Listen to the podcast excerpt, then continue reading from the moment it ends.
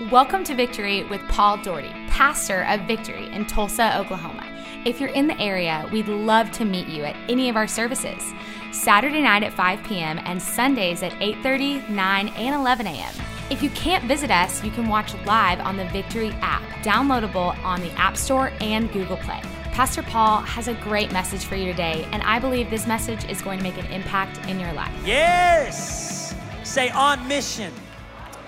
Well, we started our new series on mission from the story of Nehemiah. And if you have a Bible, turn to Nehemiah chapter 2.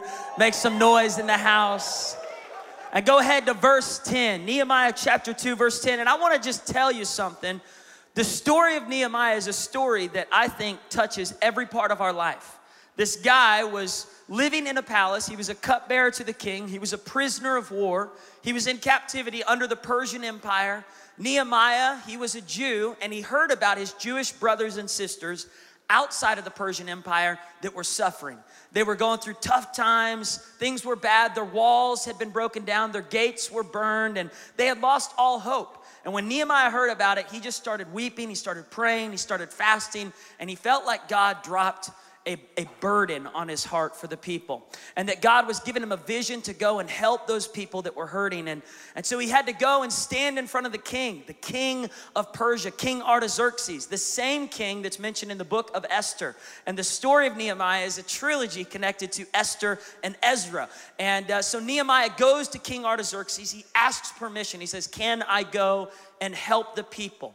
And, and King says, Why do you care about these people? And Nehemiah says, That's where my father was buried. That's where my grandfather was buried. That's where my brothers and sisters, they live there, and it's hopeless. And I'm just asking permission. And so the king gives him permission. And as soon as Nehemiah starts to head on that journey towards Jerusalem. And it was an 800 mile journey from the Persian Empire to Jerusalem. As soon as he starts heading there, we get to verse 10.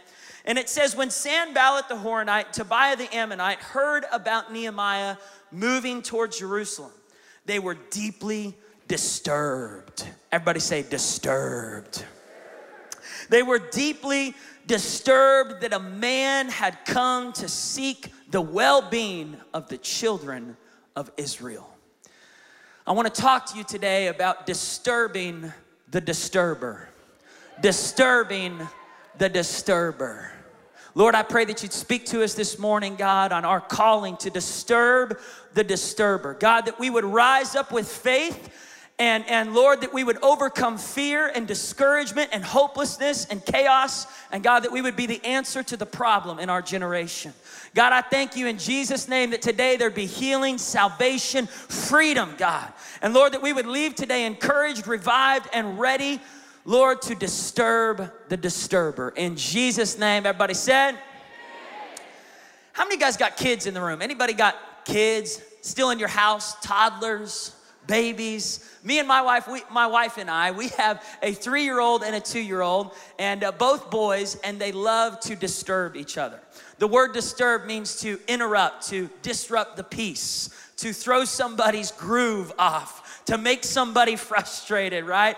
And so Liam, our oldest son, he loves to mess with Benaiah. He's, he's kind of the older brother, and, and he'll, he'll love on Benaiah, but some days he'll just mess with Benaiah. He'll just walk up and push Benaiah down and take his toys. And so we'll have to separate them, put one in timeout, discipline one.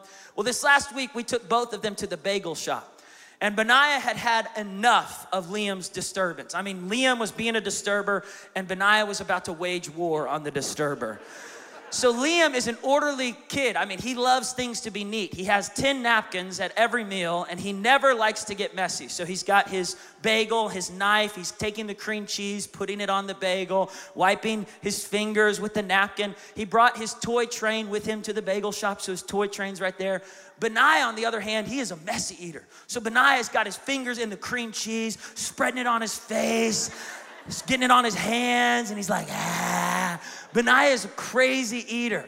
And uh, Benaiah is looking at Liam, and he, you know what he's thinking. Liam's over there being neat, nice, taking the knife on the bagel, and Benaiah just jump, just throws himself on Liam and spreads cream cheese on his face, takes Liam's train, puts cream cheese on the train, and Liam just starts screaming, No!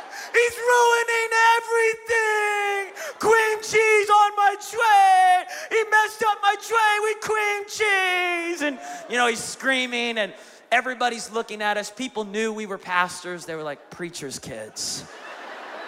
I'm sorry, we're not perfect. so I had to separate them. Ash and I, we were trying to, you know, fix the situation. But Benaiah was disturbing the disturber. Everybody say, disturb the disturber.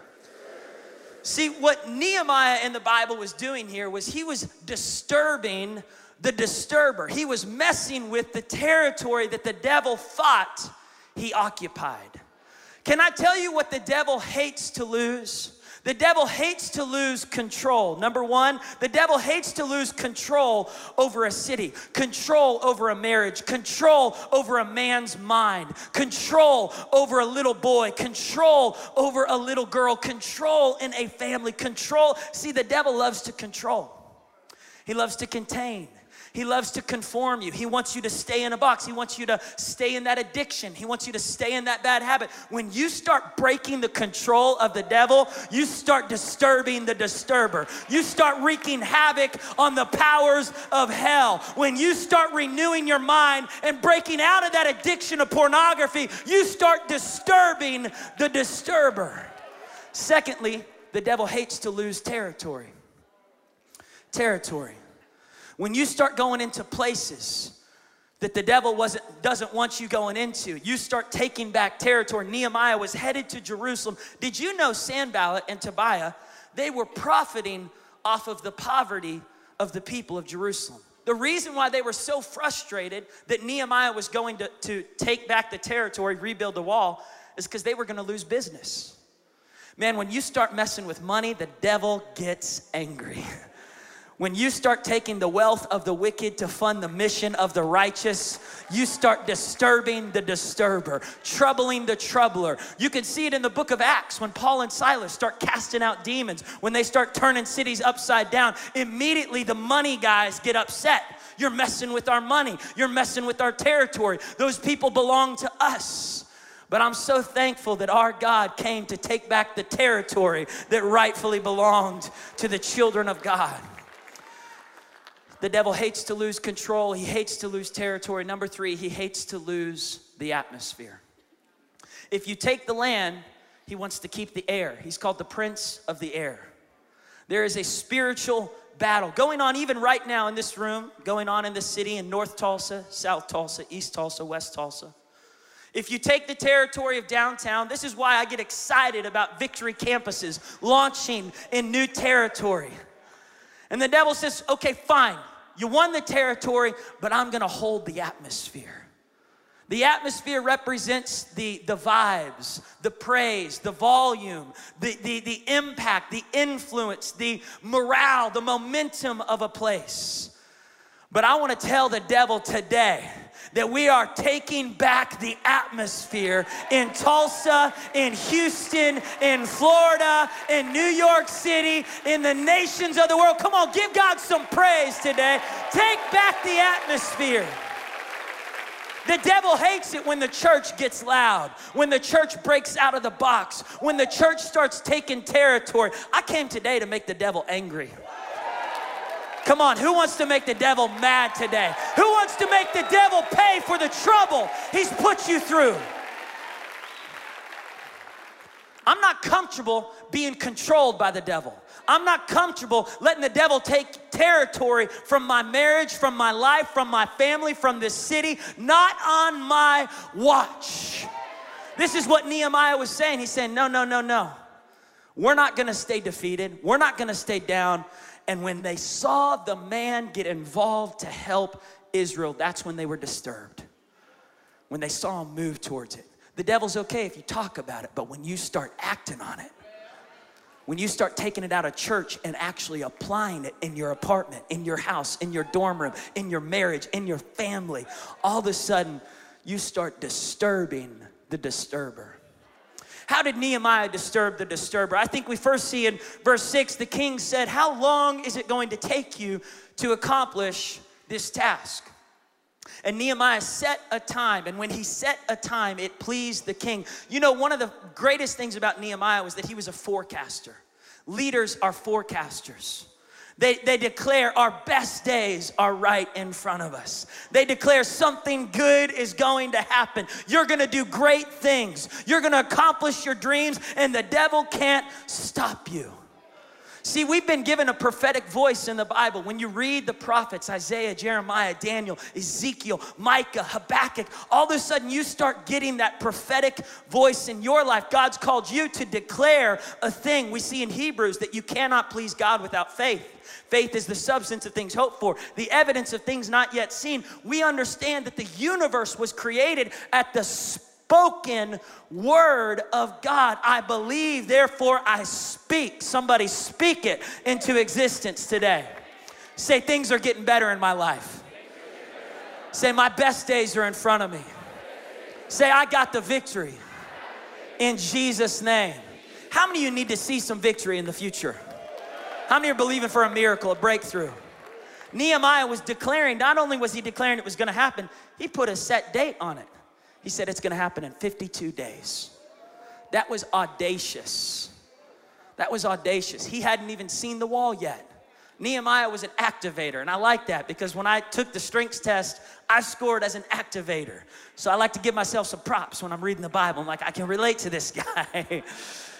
Come on, how many y'all like to give yourself some props when you read the Bible? You're like, I can relate to David, to Nehemiah, to Abraham, to Joshua. I think God wants us to read the Bible and to see ourselves in the Bible. And uh, Nehemiah, he took action. Sometimes you just got to take action. You just got to declare it's going to happen and it's going to happen this year. It's going to happen before Christmas. Come on, somebody. I'm speaking to someone in the room that needs to see something happen before Christmas. Now, watch this, watch this. As soon as he declares it, and the king gives him favor. And by the way, it says in verse uh, 6 that the queen was sitting next to the king. It seems like men are so much more nicer when their wife is right next to them. They're a little more generous when their wife is sitting next to them. So the king, you know, he's next to the queen. He's wanting to impress his woman. And he says, Yeah, I'll give him favor. I'll let Nehemiah do what he wants to do. And when Nehemiah realizes the woman's in the room, he's going to ask for a little bit more. And he says this he says, Not only am I asking for permission, in verse 7, he says, I want you to give me access to every territory that I walk through.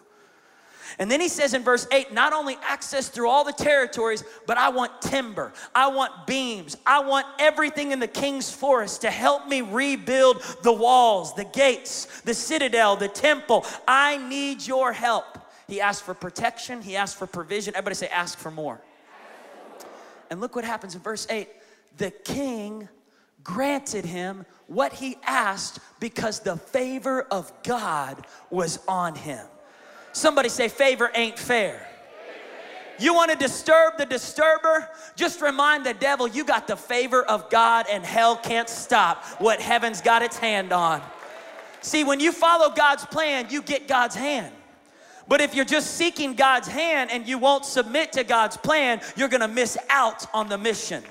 So many people want the blessing without being submitted. They want all the benefits from God, but they won't actually obey God's word. Nehemiah was obeying God's word and he had God's provision. Where God guides, he provides. Where God directs, he protects. So Nehemiah was following in this. And by the way, Nehemiah had the audacity to ask. That disturbs the disturber. There's a story about this golfer who was invited by the king of Saudi Arabia to go on a golfing trip, three day golfing trip. The, the king flew him out, true story, on his private jet. And at the end of the three days of golfing, the king said, I'm gonna give you anything you want. You name it, I wanna give you a gift for coming. The golfer said, Man, it was a gift that I even got to golf. I love golfing. You let me do what I love doing. And the king said, No, I wanna give you something, I wanna bless you.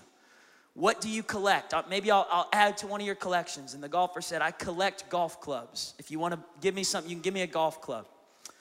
So the king said, All right. And a month or two later, the golfer still hadn't gotten anything. He was imagining what he was going to get from the king. Maybe it was going to be a golf club that was golden with diamond studs on it or something, you know, something spectacular. And finally, in the mail, this letter came from the king of Saudi Arabia. When he opened it up, it was a 500 acre deed to a golf club on premier land in the United States because kings think on a higher level than everybody else. And you serve the King of Kings. And he's saying, Ask me. See, Nehemiah wasn't asking for more so that he could have a big house, drive a nice car, look really awesome. He was asking for more so he could be a greater blessing to those that were hurting. How can we bless others if we aren't blessed? It boggles my mind when Christians say God doesn't want you to be blessed. He does not want you to be blessed. What Bible are you reading? How do you think the church was able to help the widows and the orphans and start more churches and build Bible schools and plant hospitals and plant orphanages and plant more churches? Because there was a blessing on the church and hell couldn't stop the blessing. The favor of God was so strong. You know, God's favor wants to get on your house. Not so that you can have a big house and a nice car, but so that you can be a blessing to those that are in need. How were we able to help those that were affected by Hurricane Harvey? Or Hurricane Irma because we are blessed to be a blessing.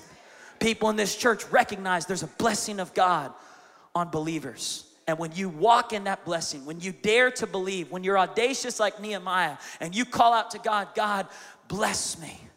Oh Lord, extend my territory, enlarge my influence. Lord, grow my business so I can help more people. There's this true story about Napoleon Bonaparte, when he was conquering nations and islands centuries ago, he went to go and visit one of the areas where he had conquered, and he was shaking hands with some of the lower level troops and soldiers. And right behind him was the commander of these troops and soldiers, making sure that none of them said or did anything weird. Napoleon's shaking hands, and he gets to this one guy, and the guy grabs Napoleon and he says, May I have the island of Malta? The commander behind Napoleon was furious. I can't believe he just asked for an entire island. Napoleon looked at him and he said, Granted, Malta is yours. And the commander was confused. He said, Why did you just give one of these low level soldiers an entire island? Napoleon said, Because he had the audacity to ask me for it. He had the audacity to ask me for it. The Bible says you have not because you ask not. Are we praying prayers that we can answer ourselves? Or are we praying prayers that invite the supernatural hand of God where God shows up above and beyond? I'm asking God for the nations.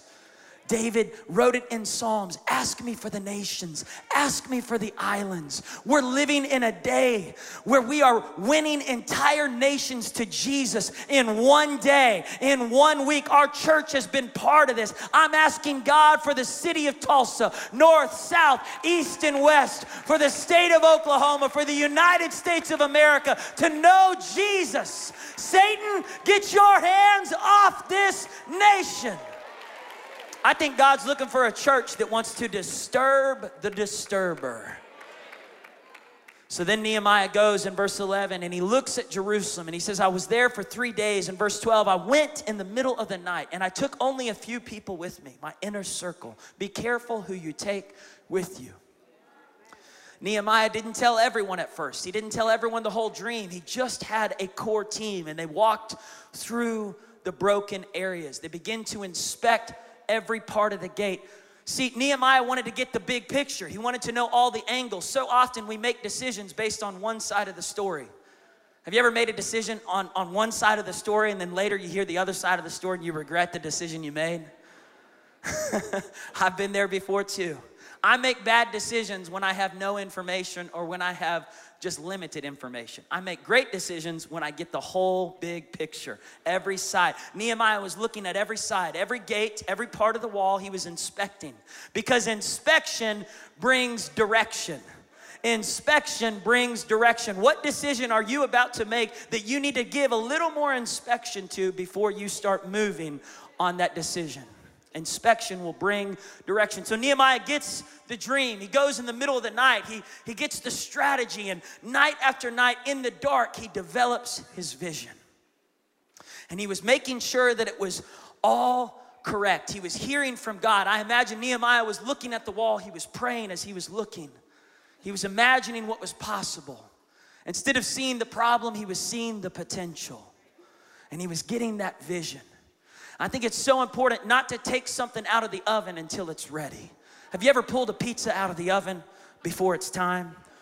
and the dough in the middle is just nasty and you got to put it back in the oven and then you mess it all up. Everybody say, keep it in the oven. 400 degrees, 22 minutes, let it cook. Come on, chocolate chip cookie makers, you know. 11 minutes, Pillsbury, 375 degrees. Keep it in the oven. Don't pull it out till it's ready. You gotta wait till it's ready. And all of a sudden, Nehemiah knew it's ready. It's ready. It's ready. There's times where it needs to keep on cooking. But then when you know it's ready, it's time to walk with courage. So Nehemiah in verse 17 gets in front of the people. And remember, this is a memoir, this is a journal. Nehemiah says, I got up that day in front of the people. And I said, You see the distress, you see the trouble that we're in. So Nehemiah was facing the facts because faith won't fix what you won't face. So he's saying, listen, we're in trouble. Things look bad. You can see it. There's problems everywhere, but I see revival. I see restoration. I say, let's rise up and build. Let's cast off all the reproach, all the shame. And then Nehemiah said in verse 18, I told the people that day, that God's hand had been upon me, that the king himself had stamped his approval with me. See, there's power when you start adding the other people that have been a part of this decision. Nehemiah knew how to get people persuaded, how to get them to buy in. He was saying, This isn't Nehemiah's idea, this is God's idea. And guess what? God's gonna use the wealth of the wicked to fund the mission of the righteous. The king sent the timber. God's in this. There's lots of people that wanna be a part of this. And as soon as he said it, the people's hearts connected with Nehemiah's heart. He was casting the vision. Everybody say, cast the vision. Notice that Nehemiah didn't say, You messed up, you, you lost it all, you're gonna have to rebuild this. He said, We're in trouble, but we can rebuild. He used words like we, us, our. When we move from you, me, mine, his, theirs to us, ours, teamwork makes the dream work. And people, people don't mind the heat when they see you sweat. Nehemiah was saying, I'm gonna get in this with you. We're gonna work together and we're gonna see this city rebuilt.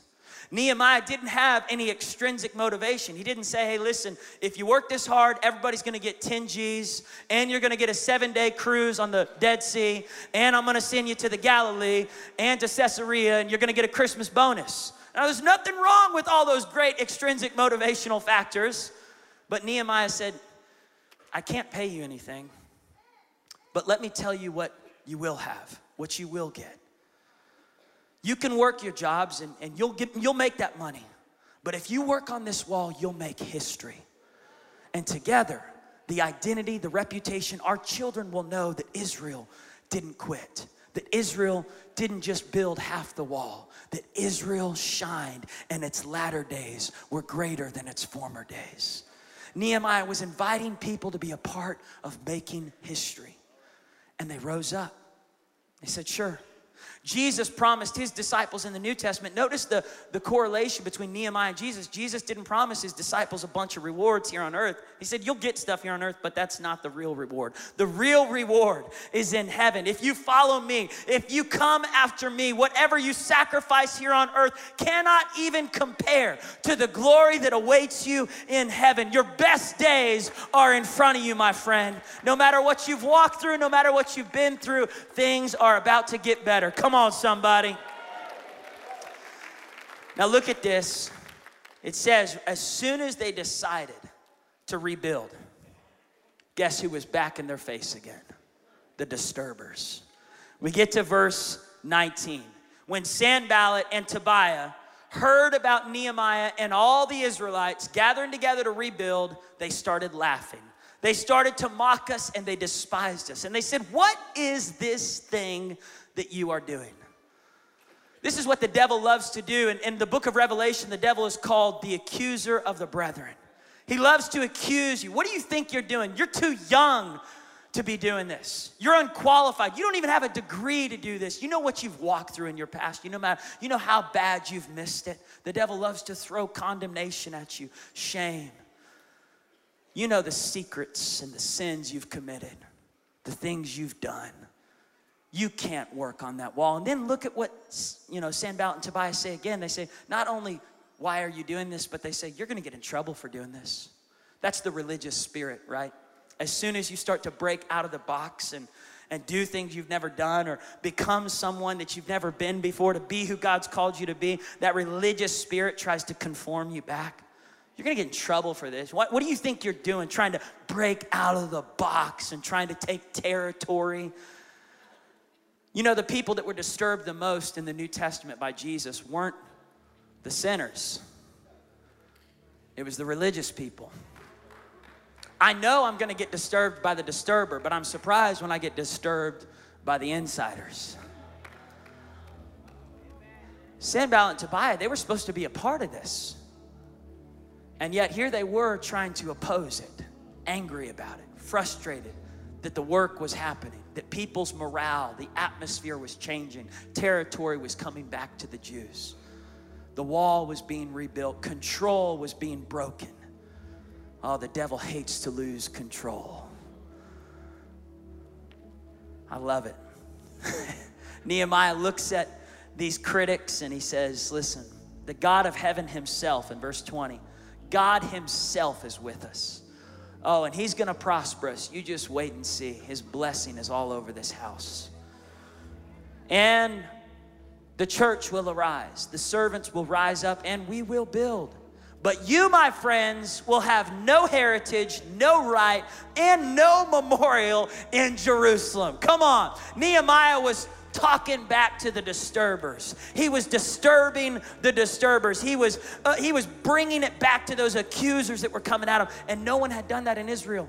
So all of a sudden, the hearts of the children of Israel, they're being encouraged just by the fact that Nehemiah is talking back to the disturber that Nehemiah is speaking back to the giant. If you don't talk to your mountains, your mountains will talk to you. If you don't start talking to those voices, that chatterbox of accusation, there's times in, in, in my house where I'll just turn on the worship music and just start praising God and take back the atmosphere. There's times where I start hearing that chatterbox in my mind, in my heart. You're unqualified, you're unworthy, you're inadequate. And immediately I just got to start talking back to that voice of the accuser. No, no, I'm a child of God. I'm anointed. I got the helmet of salvation, the mind of Christ. I got the breastplate of righteousness. I'm the righteousness of God in Christ Jesus. I got the belt of truth. I got the shoes that are shod with the gospel of peace. I got the shield of faith and the sword of the Spirit. See, God's looking for people who will talk back to the disturber. Don't let the disturber steal your praise. Don't let the disturber steal your shout. The disturber wants to silence the church in America. Just go sit in a corner. Don't get involved in anything. Just stick to what you're doing over there. But God's called the church to invade and influence every part of our universe. God's called you to get involved in your company. See, Satan's okay with you shouting on Sunday, but when you start witnessing on Monday and leading people to Christ on Wednesday, and you start taking your family back to church on Wednesday night, and you start leading your marriage into a revival, all of a sudden Satan's getting angry you're disturbing the disturber. In chapter 3, it says Eliashib, the high priest, rose up with his brothers, the priests, and they built the gate. Wait a minute. Priest we're building gates. That'd be like me and Ashley getting our hammers out and trying to work on this wall over here and getting ladders and trying to paint and stuff. Y'all would be like, wait, wait, you, you're pastors. You're not good at painting. Just leave the hammers to those that know how to use it. But in this story, in chapter three, it's a crazy chapter. People who had never done things like this were stepping out of their comfort zone. Mayors were taking their hammers. Everybody was getting their hands dirty. You had stay at home moms, stay at home dads, you had common people, you had wealthy people, you had all kinds of people working together to build the wall. Young and old, men and women, boys and girls, people of all kinds of backgrounds, people that were perfect and people that were imperfect. Isn't that a picture of the church? And I love how he says this, this phrase keeps appearing in chapter three next to them and next to them was Zakur in, in verse 3, and next to them was the, and next in verse 4, next to them, and next to them. Everybody say next to them. It's said 31 times, next to them, next to them, next to them. I need some help. Will you guys step up uh, and just stand right here in front of the stage, uh, front row, second row, and I want you to stand next to each other. There's something powerful when we stand next to each other. Come on, a few more guys, a few more girls, stand next to each other. Stand next. Uh, can I get a few more people to stand next to him? Basically, what Nehemiah was saying was these families, these singles, these young people, these old people, these married people, these divorced people, they were all working together for the same. We need a few more people over here to stand next to these guys. And next to the Johnsons was the Grossos. Next to the Grossos were the Daughertys. And next to the Daughertys were the Walkups. Next to the Walkups were the Kings. And next to the Kings were the Smiths. And next to the Smiths were the Opoffs. And next to the Opoffs were the McIntoshes. Next to the McIntoshes were the McCutcheons. Next to the McCutcheons were the Calhouns. And next to the Calhouns was the Hicks. And next to the Hicks, come on, y'all didn't know we got the Hicks in the house. Were the McAuliffes. And next to the McAuliffes were the Freemans. And next to the Freemans, everybody say next to them next to them, next to Paul, next to Ashley, next to Jennifer, next to Ron, next to Jessica. See, if you want to get a mention, you got to be a part of the mission. Too many people, they want the mention, but they won't join the mission. Jesus is calling us to be a part of his mission on the earth. He's saying, Man, I want you. I want your family. I want you all by yourself, but I want you to get next to people. Why do we do connect groups at Victory? Because we are not called to do life alone. Why do we ask you to get involved serving? Because you are needed. Your presence matters, your serving matters, your worship matters. We need you, your unique personality, your gifts, your background, your age, what you've walked through. You can make a difference if you'll just let your life be used by God. You say, Where? You pick the place. There's so many opportunities in this church to get involved, whether it's in children's church whether it's in nursery, or whether it's at the Dream Center, or whether it's in the hospital ministry, or whether it's in the creative team or downtown, or whether it is serving those in the nursing homes, I'm telling you, God wants to use you. Give these guys a big hand.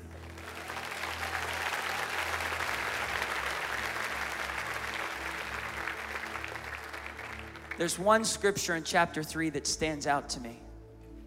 I was shocked when I read it and I, I almost missed it because I thought, well, that's interesting. The whole chapter is positive, but there's one negative verse in the whole chapter. And so I read all these commentaries trying to figure out what this verse meant. It was in verse 5 of chapter 3. And every commentary said the same thing. They said the earliest manuscripts of the Bible, they almost pulled this scripture out of Nehemiah because the whole chapter is full of harmony, full of unity, full of everybody doing their part, everybody pulling the weight, everybody getting their hands dirty, everybody working, using their gifts to build the wall. And by the way, the wall wasn't necessarily to keep people out as much as it was to build the glory of the house of Israel. It represented something spectacular for the family of Israel. It was, it was something that, that meant something to them. It was their reputation, their identity, it was the city seeing glory again. And, and yet, verse 5, it says there was this group of people that didn't get involved.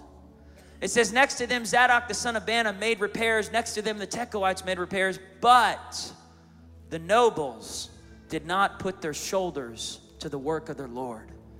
They missed out on a moment in history. They missed out on disturbing the disturber. All the commentaries said the same thing. These nobles saw themselves as wealthier than the common people and they saw that the common people had a place on the wall, but the nobles didn't have a place on the wall. There's nothing noble about these nobles. They disqualified themselves because of their pocketbooks. They disqualified themselves because of their bank accounts. I don't know what may be trying to disqualify you. Maybe it is pride, or maybe it is inferiority, insecurity, inadequacy. Maybe it's shame. Maybe it's condemnation. Maybe there's something that's trying to hold you down and hold you back. Maybe you think, Paul, I, I can't be a part of what God's doing. I mean, I've kind of reached my limits. I've hit my lid. The second that we think we've graduated or that we've hit our lid, man, we, we stop living. We stop being who God's called us to be. If you're too big to serve, then you're too small to lead. And at this church, we're all called. I'm so thankful at this church, I've never met someone that said, I've graduated serving. Everyone here says, you know what? I got a part to play, whether I'm giving or greeting or praying for someone at the altar, or whether I can go to a walk it outreach once a year, or maybe I can help in some way. I want to be a part of what God's doing. That's the kind of church that we're going to be. Amen. And I want to challenge you today before I end. Take the limits off what God can do through you. Take the limits off. Nehemiah challenged these people. He said, Guys, I know you're mayors. I know you're stay at home moms. I know that you're, you're, you're villagers, you're farmers. But I'm asking you to do something you've never done before. I'm asking you to be a part of building this wall and building these gates. The enemy wants to keep us in that control to say, you can't do that. You can't do that. You can only do this. I was with my son Liam this last week watching Daniel the Tiger, and this song came on Daniel the Tiger. You can do more than one thing. You can do more than one thing. And Daniel the Tiger was, you know, mowing the lawn. He had the hammer out. He's working on the wall. He's making breakfast for his family. How many y'all watch Daniel the Tiger with your kids? Man, you guys need to have kids or get some grandkids. That's where it's at. Liam looked at me and said, Paul, can I do? He didn't say Paul, I'm his dad. He said, Dad, can I do more than one thing? I said, Yes, Liam, you can do more than one thing. When I first started preaching, people said, You, you can't do that. You're a worship leader. You just need to stick to playing the guitar and singing. But I knew God was calling me to preach. And then as I started preaching, there was times where I started singing and they said, no, no, no, no, hold on. You can't preach and sing. You can only do one thing. But as I started singing, how great is our God? Sing with me, how great is our God? Oh, we'll see how great, how great is our God. When I started singing, something changed in the way that I was preaching. They said, Well, fine, we'll let you sing and preach. But then I started sitting on the piano. Now, hold on, you can't do the piano too. You can only do one thing. But I'm telling you, when you start taking the limit off what God can do through you, you start recognizing gifts you never knew you had. There's no limit to what God can do through someone who says, Use me, God. I'm going to explore every gift, every possibility. I'm breaking out of my comfort zone. I even joined the dance team for a moment in the church. My brother said, Now that probably don't need to do that. so I retired from the dance team. But I'm telling you, we're in a day and age where God's saying, I want you to do more than what you're used to. I want you to step out of your comfort zone. You might think you can only do this. But God says, I've got more for you. I got more gifts. I got more talents. I got more resources. I got more opportunities. I want you to stand your feet all over this room today. God's breaking us out of the box. He's calling us to disturb the disturber. How many have been disturbed in the last month or two, in the last year? The enemy's tried to mess with you. Maybe a doctor's report, maybe your finances, maybe in your marriage, maybe in your health, maybe in your family. There's been like just this disturbance. This the enemy's just trying to mess with you. Come on, get your hand up. Your joy. Yeah. Wow, all over this room. The devil wants to try to contain who you are and what you can do. He wants to control you. He doesn't want you taking any territory. If you've been attacked by the devil, chances are you're doing something right. Because the anointing attracts attacks. And I'm getting ready to wage war on the disturber. I'm gonna make him pay double for the trouble that he's put me through. I'm about to wreak havoc on the powers of hell. Man, I get excited about downtown campus. I get excited about what Jesus is doing at Victory. I get excited about this 11 a.m. service because I know we are taking back territory. We are breaking control. We are pushing the atmosphere into a higher place of faith and praise. I want you to do something right now. If you've been disturbed by the enemy, if the enemy's been messing with you in some way, and you feel a, a, just a surge today to disturb the disturber, I want you to leave your seat, come down to this altar right now. I want us to lift up a shout of praise for the next five minutes. Can we begin to just sing this song? Come on, let's worship the Lord this morning. Let's change the atmosphere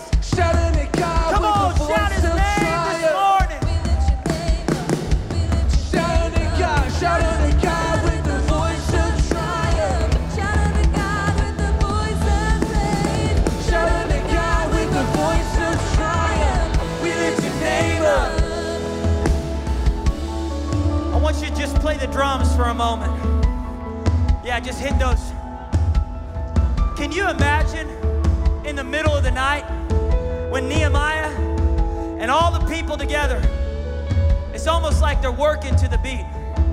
Come on, play a little hard on those drums. They don't hear the sound of the critics because they're they're moving to a different beat. They don't hear the sound of the accuser because they're listening to another beat. They're moving to the sound of the voice of heaven. You got this. You got this. So on Monday, they lay another brick. On Tuesday, they lay another brick.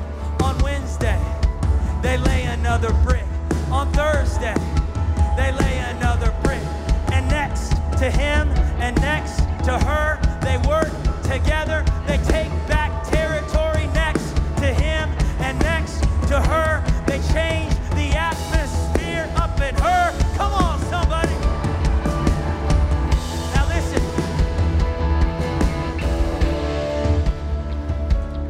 That beat going. Man, I'm, I'm a little wild, I think. I'm a little too wild.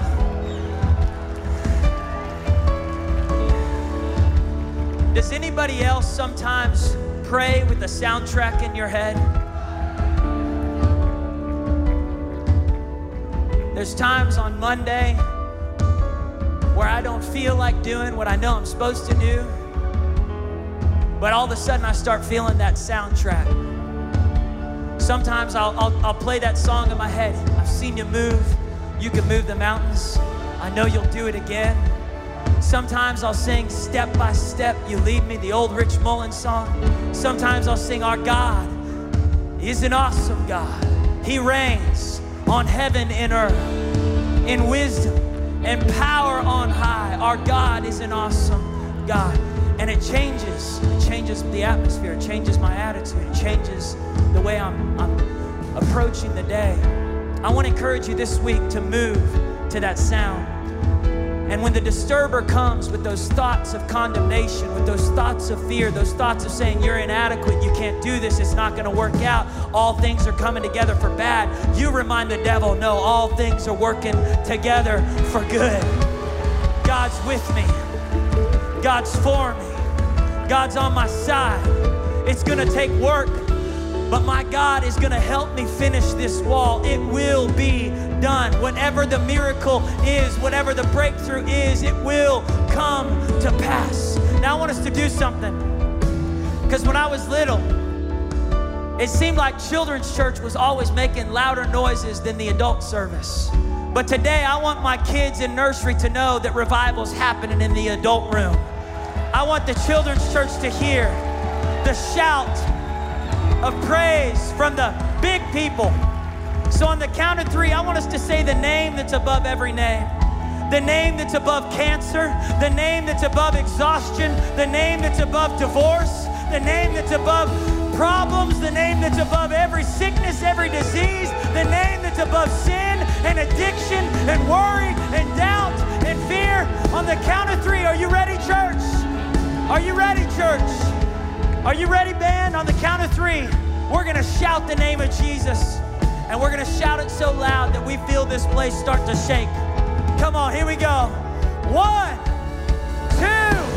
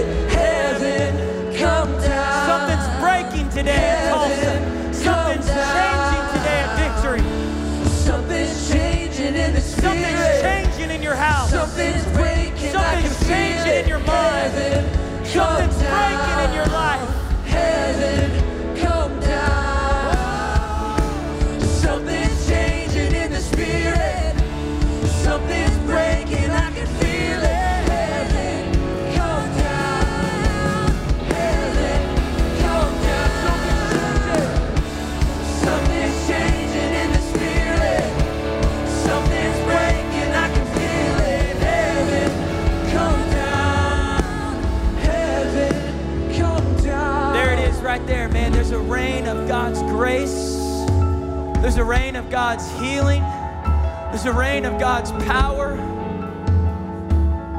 There's a rain of God's mercy.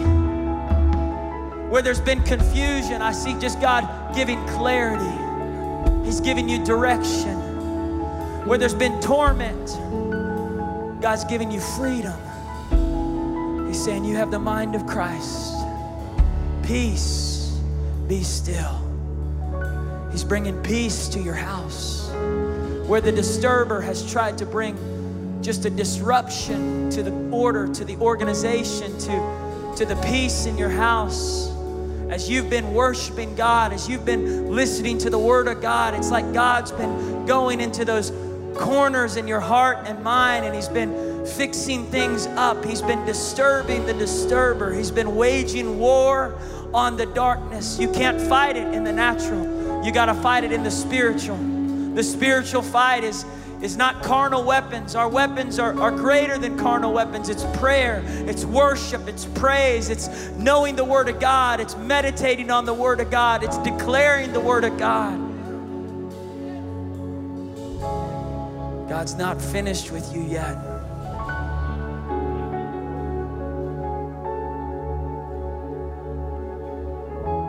God loves you, He's for you, He's with you.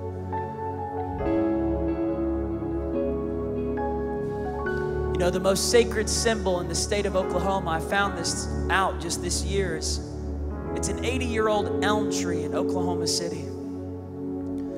And it sits in this paved in area. The reason it's so sacred, the reason it means so much to our state is not because it's the oldest elm tree, it's not because it's big and flourishing, but because of when it went through. It was right in front of the Murrah Federal Building where Timothy McVeigh pulled up in 1995 and the bomb blew up that whole building. 168 people were killed in an instant, 800 plus people wounded and ash and rubble fell on top of the whole street. Nobody thought anything about this tree. Months went by, and there was just still ashes and rocks that they were still picking up, cleaning up from what had happened there. Until one day, the tree started to bud. And out of an acre of death sprung this source of life. And it started to show how beautiful this tree was, that it rose from the ashes and it's called the surviving tree, the survivor tree. Man, when I heard about that, I couldn't help but think about people in this room. You've walked through pain, you've walked through destruction, almost like what Jerusalem went through. There's been things that have happened in your life, there's been disruption, disturbance that the enemy's tried to bring and tried to tell you it's not gonna get better. But man, as you look at that tree, let that picture of God's creation be a reminder that He can resurrect anything that looks dead, anything that looks impossible. He can restore, He can repair, He can rebuild. God's not done with you yet. I want us just to close our eyes in this place and say, Jesus, I'm all yours. Thank you, Jesus, for dying on the cross for me, raising from the dead to give me life. Lord, I repent of all my sins and I receive your forgiveness. I receive your salvation. Use my life, God, to bring you glory, to disturb the disturber, to move with compassion, to be a blessing to all those around me. I'm all yours, God. In Jesus' name, amen and amen. Come on, give God praise today. Something has shifted in the atmosphere, something has changed today. Thank you for listening to Victory with Paul Daugherty. If you're in the area, we'd love to meet you at any of our services. Saturday night at 5 p.m. and Sundays at 8:30, 9, and 11 a.m. If you can't visit us, you can watch live on the Victory app, downloadable on the App Store and Google Play. Remember, your best days are right in front of you.